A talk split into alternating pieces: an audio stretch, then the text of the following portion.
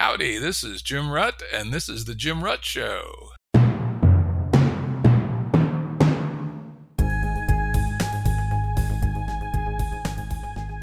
This is a Currents episode. Currents are shorter and less heavily produced than our full length episodes and generally focus on a single topic. As always, links to books, articles, and organizations mentioned are available on the episode page at jimruttshow.com. That's jimruttshow.com.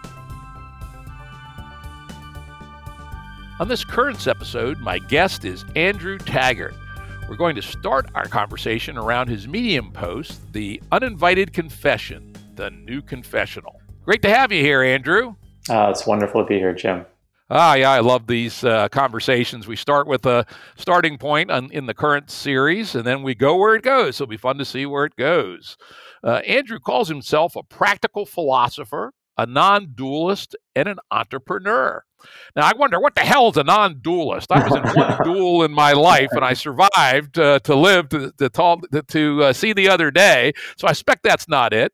Uh, and I'm also definitely a non dualist in the Cartesian sense. And I suspect that's not it either. Uh, in, in your lingo, what's a non dualist? Oh, well, we're getting, we're going pretty deep early. so a non dualist refers to a number of Eastern traditions, such as Zen Buddhism and Advaita Vedanta, that suggests essentially that there is one reality, and we are that one reality. So we, so, so we have begun in the right place. All right, that's a good place. I guess it's a good place to be. Still sounds a little uh, mystical to me, but we'll we'll dig into it a little bit. Uh, a little bit more about uh, Andrew, and this is from his website. I ask and seek to answer the most basic questions of human existence with others around the world. 2009, I finished a PhD, left the academic life, and moved to New York City because I thought the most basic question of how to live needed to be brought back into our everyday lives. Each day, I philosophize with executive entrepreneurs, venture capitalists, those living in Silicon Valley and Wall Street, Scandinavia, and South America about the nature of the good life. Wow, that's damn interesting. You know what? Who that reminded me of? Hmm, who? Socrates. yeah, he didn't speak with venture capitalists, but yeah, yeah, well, yeah, yeah, he did, but he just told them to, uh, you know, get that, get thyself to a nunnery or whatever, right? I hope, I hope you don't end up like him, right? yeah, yeah, anyway, it sounds like an interesting uh, life choice to be a uh, worldly philosopher. Yeah, well, it's it's precisely what philosophy used to be. And so you're, you're right to mention Socrates. There are other figures we know of in the philosophical tradition, all of whom thought that the most fundamental questions need to be asked with other people with whom one was living in order to help them clarify their basic understandings of what a good life is or what reality is or why we're here. Mm, so yeah, it, indeed. Yeah, so it's it's only I saw a tweet you had some months back about your mis your misgivings about I think it was analytic philosophy in particular, and I have similar misgivings. So I don't think that I don't think that a, a current understanding of philosophy, as it's been institutionalized, is a very accurate conception of what the philosophical life was and really ought to be. Yeah, in fact, I you know I quote I paraphrase Wittgenstein, original, early Wittgenstein. I basically say uh, modern philosophy is a long journey to nowhere, right? And, uh, yeah, I mean, I'm sure there's, I'm sure there's, I like that. I'm sure there's some exceptions to that rule, but generally speaking, um, both continental and anal- analytic philosophy, that is, those undertaken in Europe and in Anglo America, both seem to be involved in the kinds of discourses that don't often appeal to ordinary persons who are really grappling with meaning questions of meaning and purpose and value. That's the, the great trouble with the institutionalization of philosophy as it comes about in the 18th and 19th centuries in Germany and, and afterward the United States. So suffice it to say, what I'm up to is a fairly obvious thing to do to it. We need to ask those questions and we need to answer them particularly at this moment in time. And philosophy has just been one of the deepest activities involved in those kinds of inquiries. Yep. And even when I uh, find it goes nowhere, I nonetheless find it interesting, right? So uh, in the last few weeks, I've been digging into Heidegger, oh, wow. for instance. Yeah. Uh, yeah. And, uh, you know, Heidegger is a little different because he also uh, talks about having to ground it in everyday life and all, but he goes off to the wild blue yonder and all kinds of crazy ass shit. But nonetheless, it's stimulating. Uh, stimulating to think about. And so I do encourage people to read modern philosophy, uh, even if at the end of the day you believe it's uh, you know, uh, fireworks and jerking off, basic, uh, basically, because uh, it will make you think a little bit, and that's not a bad thing. No, they're they're. I'm enjoying this conversation already, but um, and there are philosophers who might be able to help you do more than jerk off. so there are people like Pierre Hadot who died in 2010, and he did argue very convincingly, I think, that ancient Greek philosophy was involved with the questions of the good life. Uh, there are others like him as well. Even J.M. Cooper wrote a wonderful book called The Pursuits of Wisdom, where he discusses Epicureanism and Stoicism and Platonism and so on in ways that I think would be very helpful for people living today. Yeah, and certainly there's been this very interesting uh, neo Stoicism that's uh, uh, arisen of late. I happen to know a couple of the figures in that field. Doesn't appeal to me in the slightest, but uh, uh, you know I can see why uh, people would find it helpful, and, and it seems to be a good thing, not a bad thing. Just a matter of taste that it doesn't appeal to my particular personality. I'm much more of an Epicurean than I am a Stoicist, I would say. Oh, how so? uh, I like the good life, mm, right? Mm. Uh, you know, I don't feel like uh, you know, sort of being quiet and modest or whatever. Right? I like to get out there and knock it around and uh, you know, do a little this and that, and uh, you know, have good time with my friends and uh, uh, you know, and think deeply. Right? So. Uh, mm-hmm. so you know, sort of, I would call it stylistically, uh, I'm more of an Epicurean than a than a Stoic, uh, though uh, you know, philosophically, I can find useful things in both traditions. And again, those who listen to the show know that my one watchword, which I apply to everything, the lens is, is it useful? Mm. Right? I don't believe anything a priori. I tend to be skeptical of ideologies and uh, certainly revealed religions, but I can use the lens, is it useful on almost anything? Hmm. Yeah, well, if, if we're talking about philosophy as the loving pursuit of wisdom or loving pursuit of living a wise life, then I would argue that it couldn't be any more useful. Exactly. It's just that we we forgot the more basic or all encompassing use of the word usefulness. I think that's a good point. Well, let's dive into the uh, focus of this uh, currents episode, which is the uh, Medium article you wrote, The Uninvited Confession, the New Confessional. Yeah. And I'm going to uh, start off with a brief quote. Uh, over the years, and most especially during the coronavirus, I've noticed an unsettling trend. People I barely know or do not know at all will send me letters written in the mode of a confession, completely out of the blue. The writer will not ask after me or mine, nor will he, he or she in any way include me in what time was used to be termed a conversation. Instead, the writer spills spilling guts onto the page will speak at me. Uh, you know, and, and then you go on to talk about how this uh, is, uh, in your view, very much related to, uh, I guess you might call it the uh, psychotherapeutic culture. Yeah. Uh, what do you what do you have to say about that? Yeah, it's a it's it's a it's a big it's a very important and big question. I, I want to say something first by way of by, by way of background. So um, in 2017, uh, I began to notice that people were talking at great length about work. And I think you've read a couple of my pieces of, about the nature of work today. And so I, I, I did have a kind of gestalt shift or um, a moment where things clicked. And I began to realize that Josef Pieper, who was a German philosopher writing in the 20th century, was onto something when he spoke about the nature of total work and the ways in which human beings become workers so I would call that the Homo economicus conception.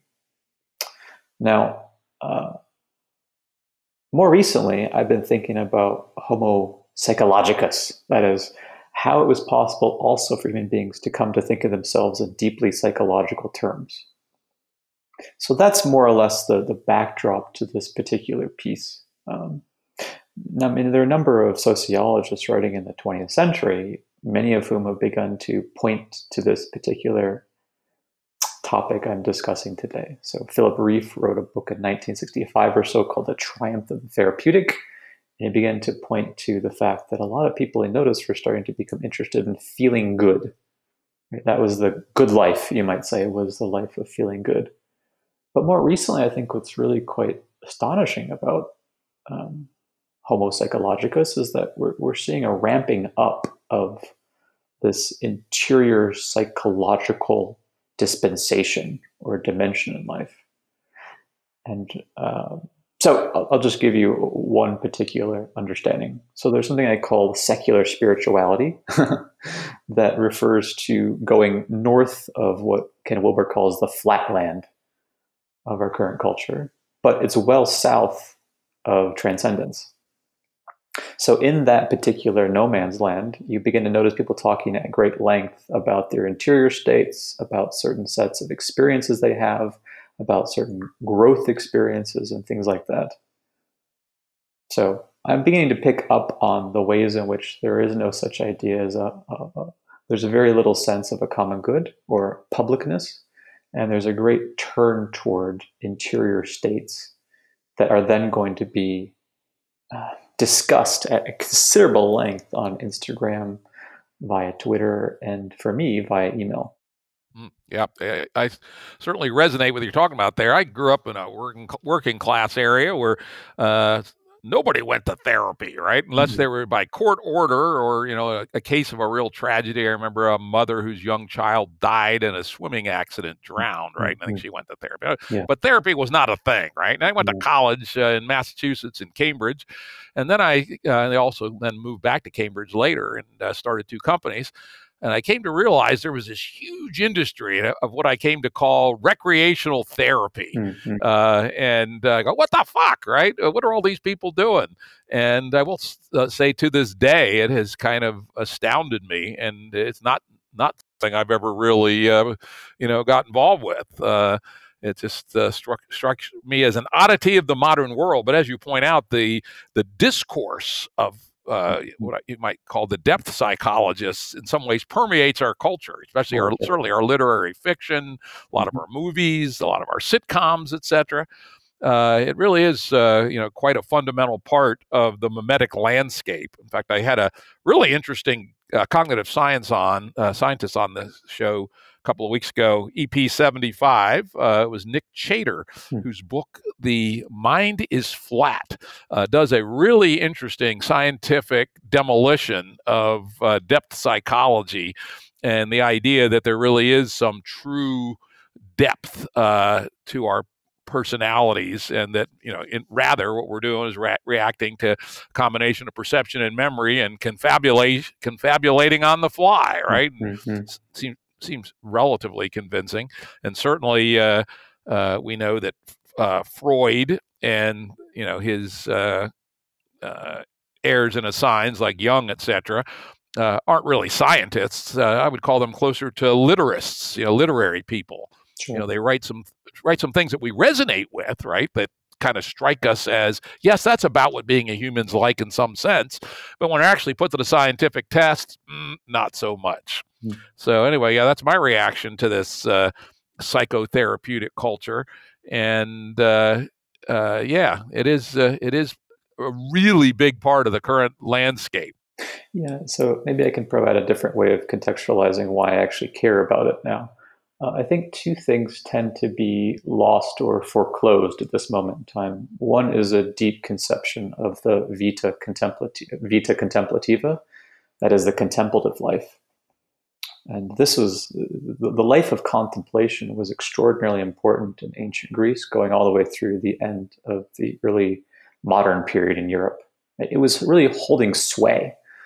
Uh, so the, the, the life of contemplating ultimate goods or ultimate things was of fundamental importance. And that's not even remotely part of the current landscape that we see today. But I think it's a fundamental part of what it is to be human.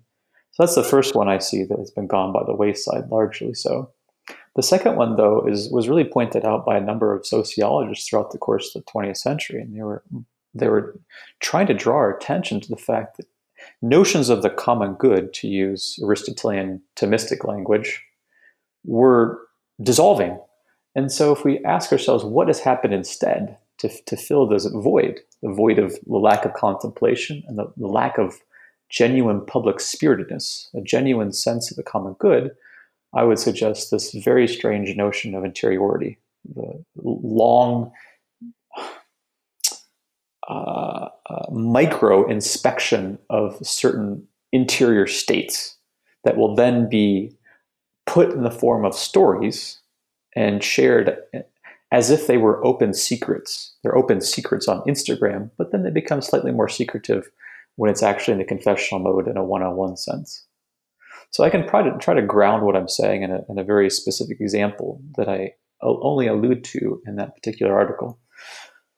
A couple months ago, I was introduced to a man with whom I might philosophize, and I just said, "Let's let's call the man John." And so I, I said, "Let's just have a chat, John." And this is what I typically do. I'll just have an ordinary conversation without any kind of expectations, just to get a feel for him and for him to get a feel for me. What was very striking about this this this I, I guess monologue really was that was precisely that that he was monologuing. He be, he began really by telling me that he had all these things going on, and it felt as if he was. I felt as though I was the therapist, right? I was put in the position of the therapist, and he was the one who was the client or analysand. And he was telling me three topics. Above all, he was suggesting that what really mattered to him is that he didn't feel understood or recognized. And I, could, I got the sense that this was a very well grooved story. He told it over and over again over many years. I'd say the man was probably based on the tone of his voice only, maybe in his mid 50s, early 60s. And it was just extraordinarily uncanny to me. And so when I asked him, uh, well, what, what would you like to know about me? Since this is a, a, ostensibly a conversation. He said, Well, the only thing I'd really like to know is whether or not you heard what I had to say. So that's what um, therapy would call mirroring. So I mirrored it back to him, given that's what was going on in that particular tete a tete, but not without feeling a great sense of disease about the whole thing. So it was a kind of click, a moment when things clicked. I saw this person was not alone. I've had conversations like this before, or I've had exchanges like this before in the past, and I've wanted to see whether there's more to seeing these as particular signs of the state of culture today, at least among those who are, let's say, elites living in the East Coast of the United States, but I think also in other places like San Francisco and beyond. Yeah, I think uh, I think that's an interesting insight, actually, and mm-hmm. uh, you know, I would say uh, definitely uh, that you know people as you say they're looking at these what they think are depths right they're dwelling on uh, neuro neurological phenomena which uh, you can there certainly are interesting uh, uh, neurological phenomena and they're mistaking them for something uh, well, they're real. To say that they're not real is not true, mm-hmm. but the, to claim that they have deep metaphysical significance, right? And and you know this is what uh, people like John Vervaeke talk about the meaning crisis when you know Nietzsche and the Enlightenment overthrew the traditional gods uh, rather than uh, just dealing with that and moving on. An awful lot of people continue to be searching for surrogates and uh, various shallow forms of spirituality, as people call it. Uh, you know, seem to be uh, filling that space, and the psychotherapeutic hobby seems similar yeah, it, it, I think.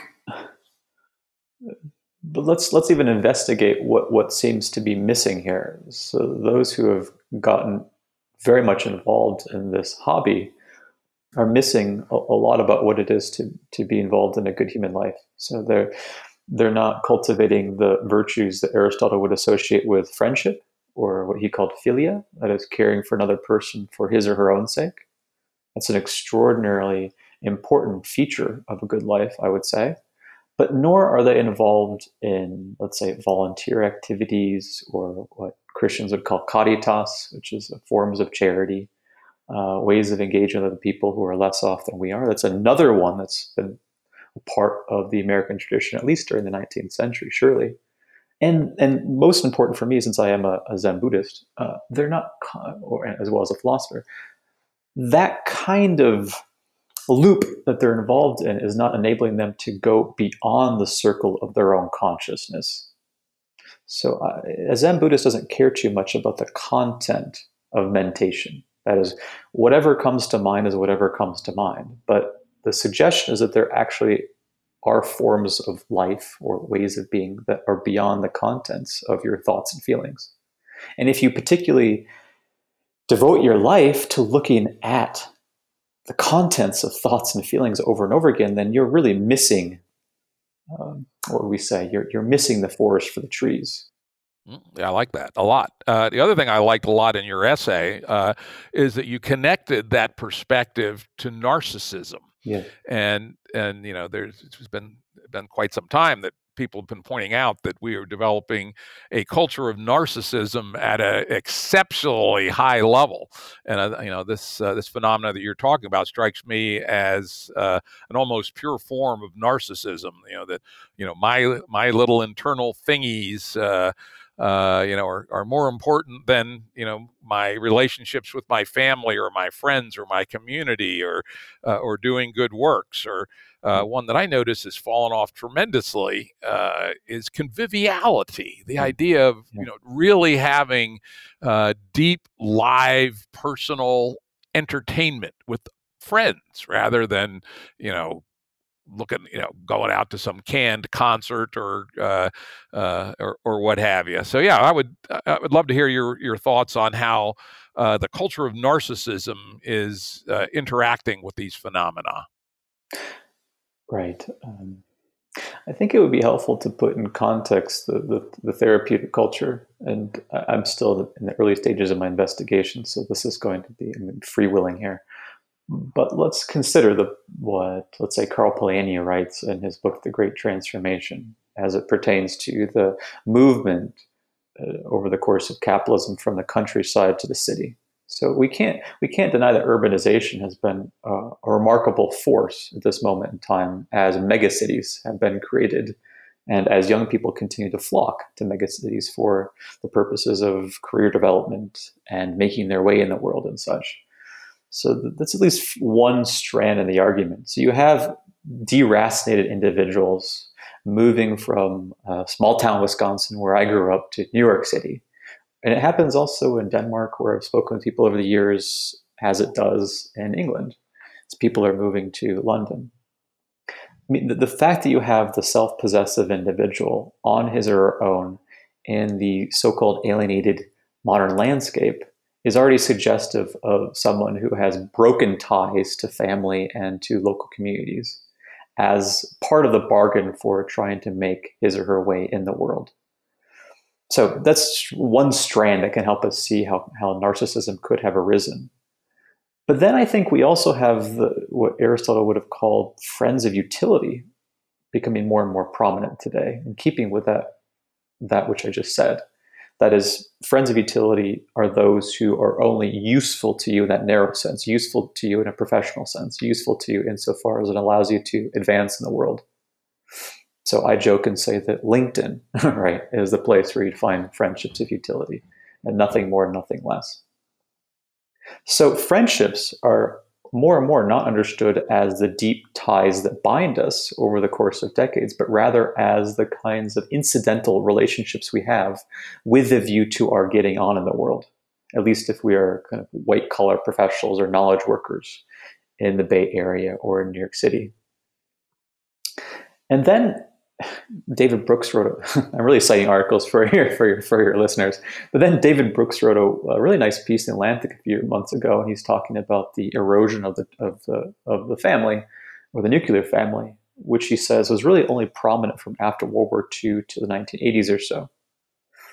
So if you begin to actually look at any number of families today, you'll see that some of some people are incarcerated to be sure, but other in other cases you just have young individuals trying to aspire to be somebody and more or less thinking of family in the way that Rousseau would have thought about family, namely as those who are involved in kind of a voluntary association that no longer carries the kind of deep, long-standing obligations and duties. Uh, so you start to notice the ways in which narcissism could arose. It's I'm telling something like right now a subtraction story. Take away the sorts of of fundamental connections we have with others and see what you're left with. Well, you're left with someone who more and more is involved in beginning to, in a fairly neurotic way, look at or examine the contents of his or her own consciousness.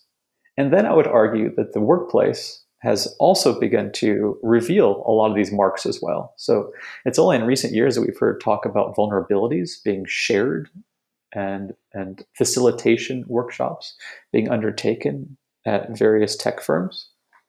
So it's also being encouraged for one to be engaged in the kind of looping around inquiry into one's own states of consciousness. It's not surprising then, and I don't think I have all the strands of the story woven together yet, that you begin to see more and more narcissistic people emerging in this context. Yeah, indeed. And you know, I'm involved with something called the Game B movement, which is an attempt to build a more authentic uh, way of being. And one of the things that we've talked about, and I think we put the date about 1925, hmm. uh, is that the amount of personal investment we have, we have in uh, family and face-to-face community has declined since 1925 more or less continuously and what's taken its place has been the market and government. And you know, both of those are uh, essentially uh, abstract cold interfaces uh, while the family and the face-to-face community are warm and complex and very high dimensional uh, and that's just a very different way to, to live and uh, part of our uh, prescription of the way forward is what we call proto-Bs, which is to develop uh, communities where we uh, that take good care of families because families are the basis of everything. When we let our families go to hell, uh, starting in the uh, World War II, but really accelerating in the uh, late 60s and early 70s, uh, you know, people have now become fractionated and no longer connected in a matrix of you know biological and emotional obligation. And you know the way forward seems to us to be to rebuild communities such that the families at the base and then the face-to-face community uh, supports and helps the family create the next generation of humans who help make an even better community which do an even better job of helping support the family and, th- and that's that's really what uh, what comes next should be about, not even more fractionation and more alienation of the uh, you know radically displaced individual. I, I agree. It, what's funny is that what you're describing, in some ways, tracks what Alasdair MacIntyre calls uh, revolutionary Aristotelianism, which is which, which, might strike some of your listeners as a bit uh, uh, amusing because he's really just referring to more or less what you're talking about: face-to-face communities centered on the cultivation of moral intellectual virtues, whose point and purpose is uh, a human flourishing and b the common good we share together. So it's just a small scale community. You can find it in certain eco villages or in certain tension communities, at least in principle, if not in practice. Yeah, and uh, it's one of the reasons I live in very remote Virginia. Uh, you know, uh, the nearest grocery store is an hour's drive over three mountain ranges. Yeah. Uh, but we have an intact community here, real people who you can really rely upon. Uh, you know, and you can get really get to know over a period of years. And you know, I you know, I frankly can't can't even imagine being that uh, nomad that I used to be, right? Who uh, you know lived in this city for a while and that city for a while. Yeah. Uh, that that per- that person was a, uh, strangely shallow person. Uh, you know, fortunately, I have an upbeat and optimistic personality, so I never, uh, you know, think I ever really suffered from it in the sense of feeling bad. But I think back at at it, it was, you know, uh, it was wide. There were lots of experiences on offer, but it was only an inch deep. There wasn't any real substance to it. Yeah. And I'd like to come back to something we were saying just a moment ago. And this is that what I also might be lacking is an understanding of, of psychomoral development from, let's say, age zero to 18, just to put some arbitrary numbers on it. Time was that uh, I'm probably closer to your age than I am to some of some of your listeners. I'm 41 years old. When we still had chores to do when we were when we were children age 12 was not the age at which you become dexterous at the piano. Age 12 was the age at which you had some, you had a fair number of chores to do around the house. I didn't particularly love these, and nor am I going to sing their praises. But being able to be embedded in a household in household oikos, the household economy, the, the way in which the household is maintained, is part of the cultivation of characters, Aristotle would say. So even in the 19th century, as, as American families were much larger, we had a number of younger younger people obviously working on the farm. Was it hard work? To be sure. Uh, I'm sure it was quite painstaking work. But there was at least the intergenerational understanding of being able to fulfill obligations to others and the ability to actually cultivate certain salient virtues, such as generosity or patience or um, or even indeed conviviality. And so when you begin to when you begin to create a different kind of human being, that is the human being oriented toward being the worker who's going to be successful in the Bay Area or in New York City in the form of venture capitalism or perhaps in the guise of a startup, you're not actually getting the that fundamental period in time the kind of human being that is born and bred to engage in acts of friendship and in community uh, engagements of the kind that we're describing. So, more or less, uh, the suggestion here is that narcissism of the kind we're seeing is a residue arising out of a series of unacknowledged failures that have occurred behind the scenes yeah, failures or moves. I mean, uh, uh, you know, I would call them failures, but society itself might not, right? Uh, I mean, we seem to be very happy with uh, the breakdown of the, uh, you know, the, the, traditional family. You know, people seem to feel at some one level they're liberated. So, is that a failure? I would say it's a failure, but uh, broader society doesn't seem to think so which is which is interesting. You know, where does one get the perspective to to to realize that having a, a society where you know 50% of kids are living in uh, single parent households, which is not true quite yet for the whole country, but for some sub communities, it's true. I mean, that just is nuts from my perspective. And yet the world seems to think that's fine and dandy. I think we need to distinguish. I'm, I'm sympathetic to what you say. I think we need to distinguish between uh, subjective polling and some more robust conceptions of living and faring well, or eudaimonia, the good life. If you, so I'll give you one example. Uh, a number of people will get asked via a, a, Pew poll whether or not their work is fulfilling or some such. And it depends on the poll, and some will say no, and others say yes. But by my lights, this is a really poor question on the whole because I'm more or less skeptical of, of the whole system of gainful employment that arises at the end of the 19th century and really picks up steam throughout the course of the 20th century. I provide this as one example just to illustrate the limitations of polling when you have people with the same level of consciousness, as Ken Wilber might say. So instead, I would suggest that sure, people are, let's say, subjectively content with the status quo only insofar as, in a fundamental way, they know no other. Right? I mean, the, the key to living today is, in fact, the the proliferation of options in terms of a marketplace, to be sure. That's true. But the lack of genuine options as it pertains to how to live in a, in a broader sense. So we've ba- basically agreed that the modern liberal state is hegemonic, We've agreed that the market is allegedly autonomous. We have agreed that human beings are, you know, are disencumbered or deracinated individuals pursuing their own forms of success and subjective forms of utility or happiness. I'm skeptical of the entire model, as I think you are when it comes to Game B as well. So polling is simply not going to do much, I think, when it comes to actually interrogating what the nature of good life is because of the extent to which people have already for generations on end bought into the current systems and know basically no other yeah we call that in the game b context game a malware mm-hmm. and uh, you know, frankly, uh, most of us were utterly saturated with it in our growings up, right? Yeah. Uh, you know, uh, you know, I was, you know, I'm quite a bit older than you. I'll be 67 these, uh, uh, this year.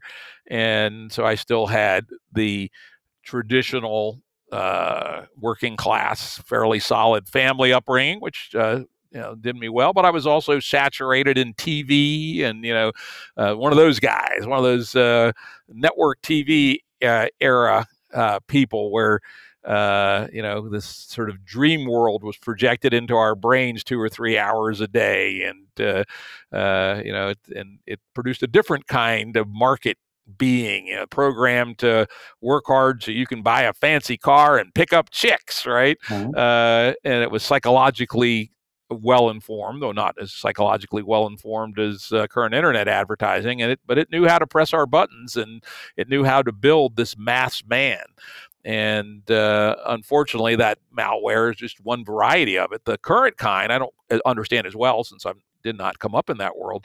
Uh, but this world that is no longer mass, right? Remember, you know, people, uh, you know, younger people, even folks your age, probably have a hard time remembering a world when there were basically four, three TV networks, right? Mm-hmm. And on any given night, 70% of American families were tuned to one of the three. Uh, you know, now we have uh, an, an, even more interesting phenomena of uh, a crazed ubiquity of choice. Roll your own reality, essentially. But uh, unfortunately, as we've both been talking about, and certainly Game B underlines, and I believe your work does too, uh, all the energy there is towards fragmentation and individuals not in the context of the social. And you know that may be damn close to the to the root of the problem. Yes and i, I and, and I, I, do think that if you could uh, administer a truth serum to a number of people who uh, exhibit certain narcissistic tendencies and you began to engage them in a philosophical conversation of the kind that i tend to have daily such that they would play the role of the answer and I would play the role of the questioner. I think it wouldn't be hard to see something more more basic at play here. Something we haven't touched upon yet. And that would be something like the following. I actually am feeling dis-ease in the Buddhist sense, some sense of life being rather off or disconcerting or not quite what it's supposed to be. Or as I like to I like to gloss the Pali term dukkha, meaning uh, things aren't spot on, really. So that's what I think the person would would say as much. Now, the person wouldn't confess as much. The person would actually be involved in speaking the truth. I think the other important point the person would make is effectively this: I'm I'm actually quite lonely, existentially so. If you could begin from that starting point, namely, I'm actually discontent, notwithstanding the ways in which I proclaim in the public that I am content, and I'm actually quite lonely or lonesome, notwithstanding the fact that I appear, for all intents and purposes, among my cohort to be gregarious and otherwise. Then you can begin to get some purchase on how that person might be different and how collective life might be different. Yeah, I think that's that's correct. I mean, certainly we know from even from tracking poll, polls that uh, you know, loneliness is uh, perceived loneliness is definitely on the upswing, mm-hmm. and the number of actual deep friendships that people have, a surprising number of people now have zero, which is, to my mind, uh, staggering and disastrous. Right?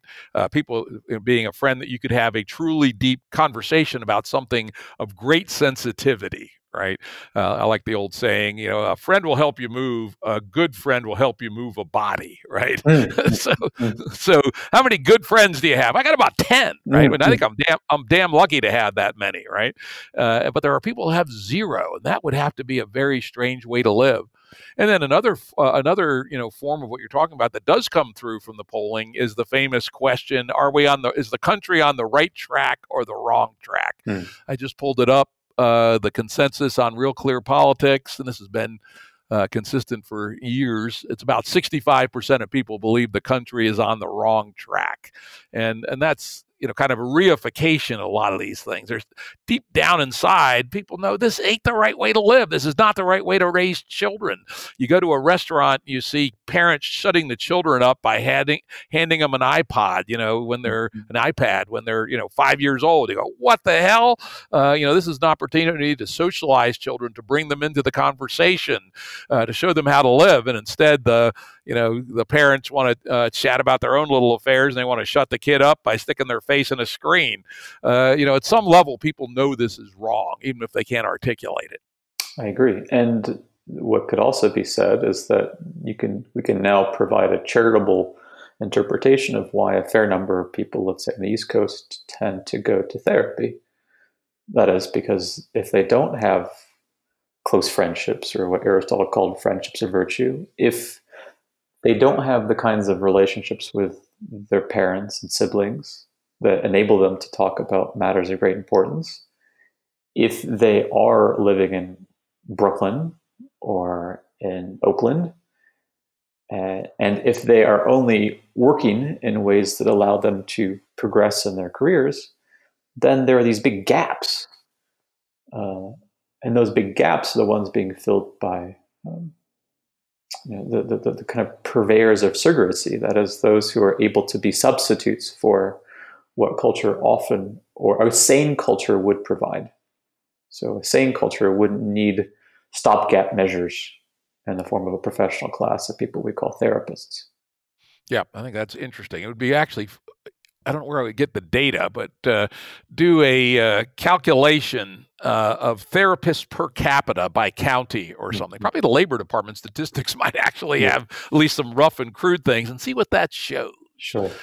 I bet that would be interesting. And then correlate it with things like uh, population density, number of people who are uh, still working the land, uh, etc. Uh, I'm going to do that just for fun. I, I, mean, I, yeah, yeah. I mean, I don't think you have the poet Wendell Berry living in rural Kentucky uh, going once weekly to um, a therapist nearby. so yeah, yeah, I don't think so. Yeah, Wendell Berry. I mean, he's an amazing exemplar. He actually was the commencement speaker when my wife uh, graduated from college at a small liberal arts college in Kentucky and we got the chance to chat with him afterwards. Quite a quite, quite a fine human being. And that yeah. was a zillion years ago. yeah, yeah, he's lovely. So I've heard. Interesting. So, what do we do? God damn it! You know, the proto the game B answer is to literally start building on the ground communities that exemplify uh, some of these ideas. But of course, at least in the short run, they don't really scale. If we did a great job, maybe we can build hundred of them in the next 10 years, and uh, that would be home for maybe 15,000 people. Uh, that, of course, is uh, like spitting in the ocean. Uh, what ideas do you have uh, to you know help people live more authentic, uh, more grounded, more real, just better lives, the good life? How can we do that at scale? Yeah, I don't. I, I'm I don't have great proposals here, but I have a starting point. So the starting point would be a joke. It would be never let a good crisis go to waste. So I think you'd need to begin with a certain kind of collective crisis. Um, you find in a number of different traditions that, and I, I found in my own time of philosophizing with individuals, that it's usually at a point at which a current way of life no longer makes sense and that's understood very intuitively, very viscerally, then you have the beginning of a new possibility. So, if you could begin to imagine a number of people who have been living according to the dictates of certain narcissistic, narcissistic tendencies, and more and more of them aren't just living through COVID, but something, uh, dare I say, um, more existentially potent than COVID, then you have the beginning of the possibility of uh, what I call a collective existential opening. I think that's the first step. You really can't pull people out of systems as they are and expect that they will be ready because they're not they're not actually ripe for it. You don't just, for example, have someone come and sit at a sesshin, which is a Zen Buddhist intensive meditation retreat for seven days. It's a very bad idea. You only begin with someone who has been, as Zen Buddhists would say, open to the great matter of life and death. So that's the first part. There's, you know, you, the, the, the joke might be no scale without collective existential opening. so. Yeah, well, we certainly we have that. In the game B world, what we say is that uh, that we need ears to hear, and our hypothesis is the current accelerated meta crises of 2020 have at least uh, increased the number of ear, ears to hear by a factor of 10x, as opposed to uh, January 1st, and uh, you know we do intend to take advantage of that, and I, I think that's uh, that's a good insight. Yeah. So the second point I would make is that there, uh, in keeping with what you were just uh, pointing to, is there's a is that there's a kairos or timing issue. I've noticed that people only tend to open up at a particular moment, and the the aperture, so to speak, is only open so long before they tend to return to the ways that they had been living. So it's not just that you need to have, as Jesus said, ears to hear. You also need for people to be um, encountered right at the point at which things don't make sense to them. Um, Socrates calls it aporia, right? The sense of confusion, sense of being turned about. If you can get those right, then you can have the beginning of a genuine movement or a genuine shift in consciousness.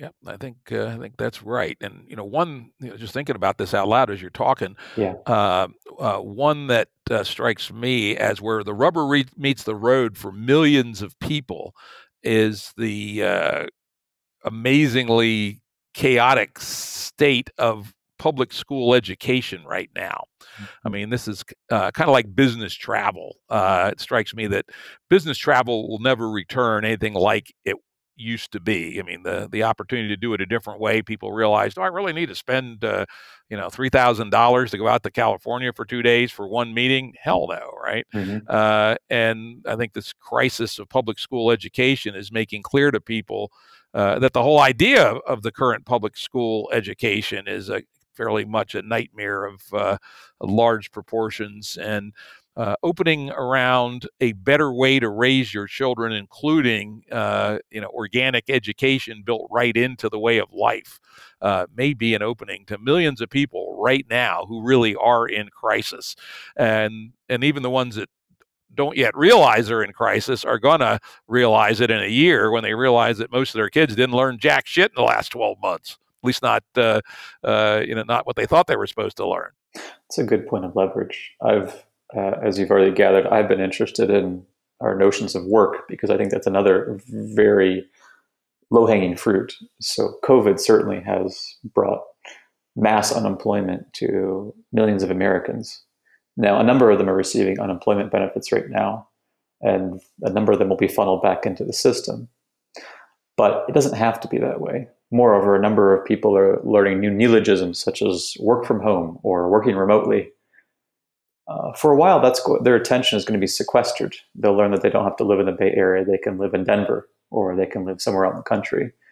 So they're they're they're starting to inquire, but the inquiry hasn't gone very deep yet. So if it were possible actually to show that the ways we have of working are fundamentally untenable, I would argue, then we also have another leverage point. Because our gainful employment system is already hooked up to our public our, our, public education system, right? As as it is and as it's linked up to other systems too. So you really just need to, to put pressure on one system so that through a level of thoughtfulness you, you can begin to show people that actually these are concatenated they're they're linked to each other right so so a number of parents for example i hear from are, are, are annoyed by the fact that they're tired of having johnny or susie at home because they're it's a dual income household. And so then now they need to do babysitting, and as you well know, public schooling, apart from other things, is a is a way of uh, of having babysitting for eight hours a day or so.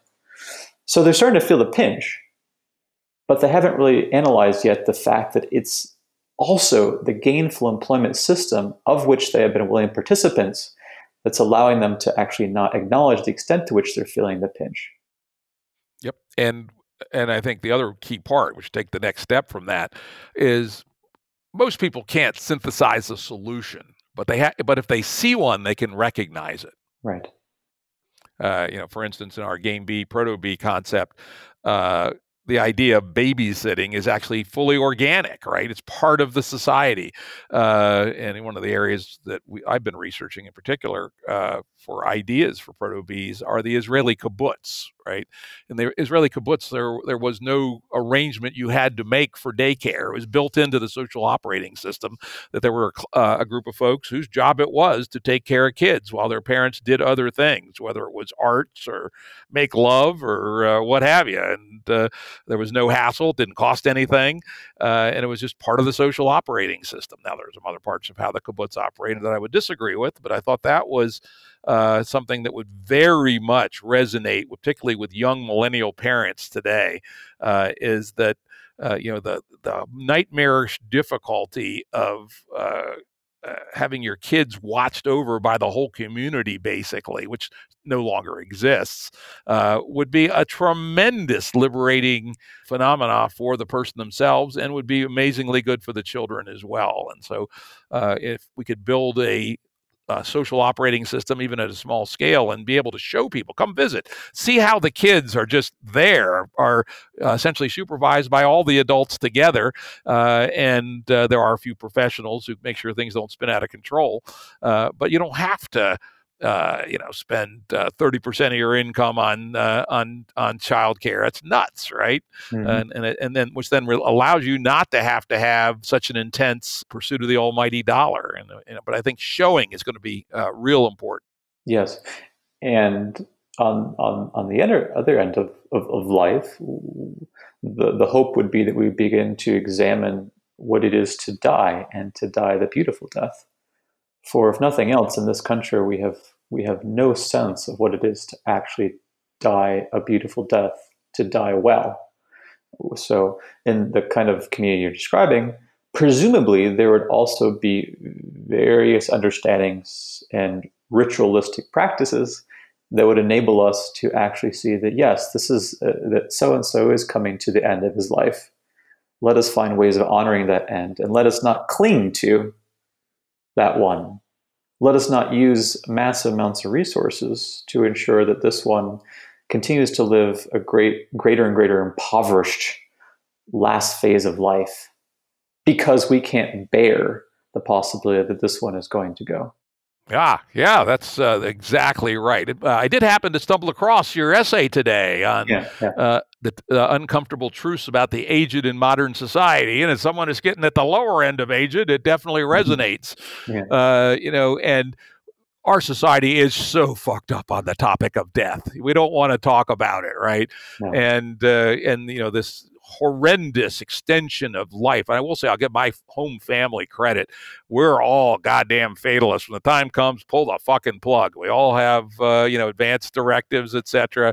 Uh, we actually executed it with respect to my father after he had a weird accident uh, at the age of 80 and uh, you know the whole family got around and basically kept him doped up and told jokes for two days and then he was gone right?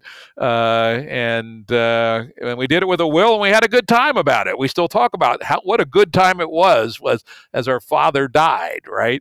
Yeah. and, uh, uh, and but you know that's unusual in our society. He could have easily been stuck on a ventilator for years certainly yeah. for months. What the hell right? Yeah. Uh, and uh, and we just do not we don't think clearly about this uh, in fact, one of my uh, uh, not entirely joking uh, ideas, but a little, you know, intentionally over the top, is that the Social Security Administration ought to authorize anybody 75 or over to throw a going away party for themselves uh, and spend $25,000 doing so, uh, provided that at midnight they take the black pill. Hmm. Well, it's half joking. Well, there's a beautiful story. Uh, as I told you, I live in the, the Southwest in Albuquerque about Edward Abbey. Edward Abbey uh, was a staunch critic of industrial capitalism uh, and of Monkey Wrench Gang. Yeah. yeah, the Monkey Wrench Gang. And, I read that book a long time ago. Yeah, yeah it's a wild, it's a wild book. Yeah, uh, as well as Desert Solitaire, which uh, your, which your listeners are probably more familiar with.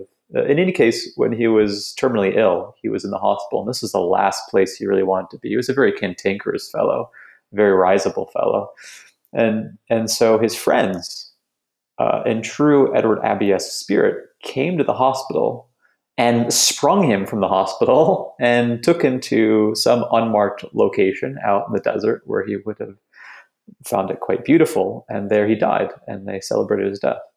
Excellent. I hope, I hope some of my friends will do that if and we, when I need it. Though hopefully I'll have the uh, the will and the foresight to do it myself. Right? no, he probably wasn't quite as, as quite as responsible as you and, and all that. On the other hand, one of the problems is, of course, is if you let it go too far, particularly with dementia, uh, you know, you no longer have the capability, uh, and uh, that's why we have to confront this stuff and be honest about it, right? Uh, as I kid my daughter, I say, "Well, if I can't answer the question, what's the square root of 169? Take me out back and shoot me," right? And uh, uh, I, so, I sort of mean it, right? Though we obviously we need we need a cleaner and better way to do it. Uh, let me throw out a billion dollar opportunity for any of you young entrepreneurs out there. Kevorkian clinics, right? Uh, you're going to have to spend the first ten years in uh, uh litigation and politics, but eventually uh, it'll be one of the biggest uh, businesses in America where people can go away with style and with their friends around and throwing the black pill party and the whole deal. death as a service, not a bad idea. And the reason I brought the topic up in keeping with how to raise children is that in the philosophical tradition, these have all been questions of the good life. And so all, I, I just look around for the areas in modern life where we are not yet open to examining things. And in virtue of not yet being open to examining them, it turns out that we are held fast by our delusions and by our unthoughtfulnesses. So this is why it's it's so remarkable to me that people will raise children so that they can become workers and consumers, and at, and the, at the, uh, on the back end take care of their grandparents in such a way that suggests that they couldn't possibly let go of someone who is deteriorating in myriad ways. We can't let go because we have no idea what a good life was. We only know how to extend uh, you know, what philo- one philosopher calls bare life. Hmm.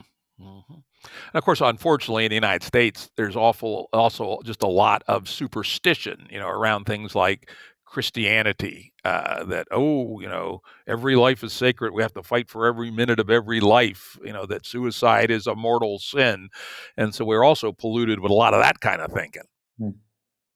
Well, the, I mean, I think what's, I think you're probably a, a card carrying secularist, but what, what, what, can be said about, about secularism is that it actually imports a lot of the assumptions from Christianity without actually owning up to those assumptions.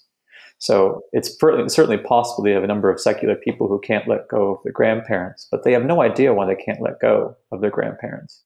Yeah, and I think it, you know, there's obviously our whole tradition is deeply uh, infiltrated by the uh, by two threat, as they say, Jerusalem and Athens, right? Uh, mm-hmm. uh, Pla- uh, Plato and uh, uh, Judeo Christianity, and both of them have are, are, are, foundational to who we are, and both of them have some good points, and both of them have some bad points. If you ever want to read a nightmare, read Plato's Republic, right? Uh, personally, I love Socrates, but in that one, not so much, right?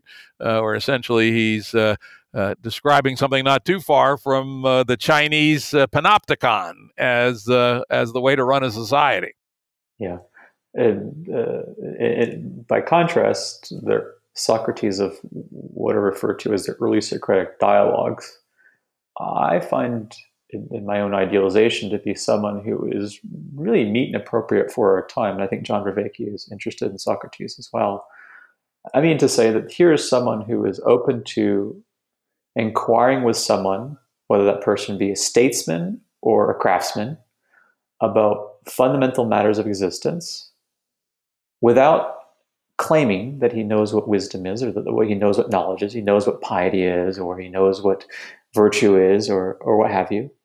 They go on together, possibly with a view to converging on mutual understanding, but often with, with, with a view to actually coming to their state of confusion together. I, I, so if Socrates were alive today, he'd be continually pointing to the ways in which we, we are obfuscatory when it comes to our own sorts of confusions. We keep masking our basic confusions from ourselves.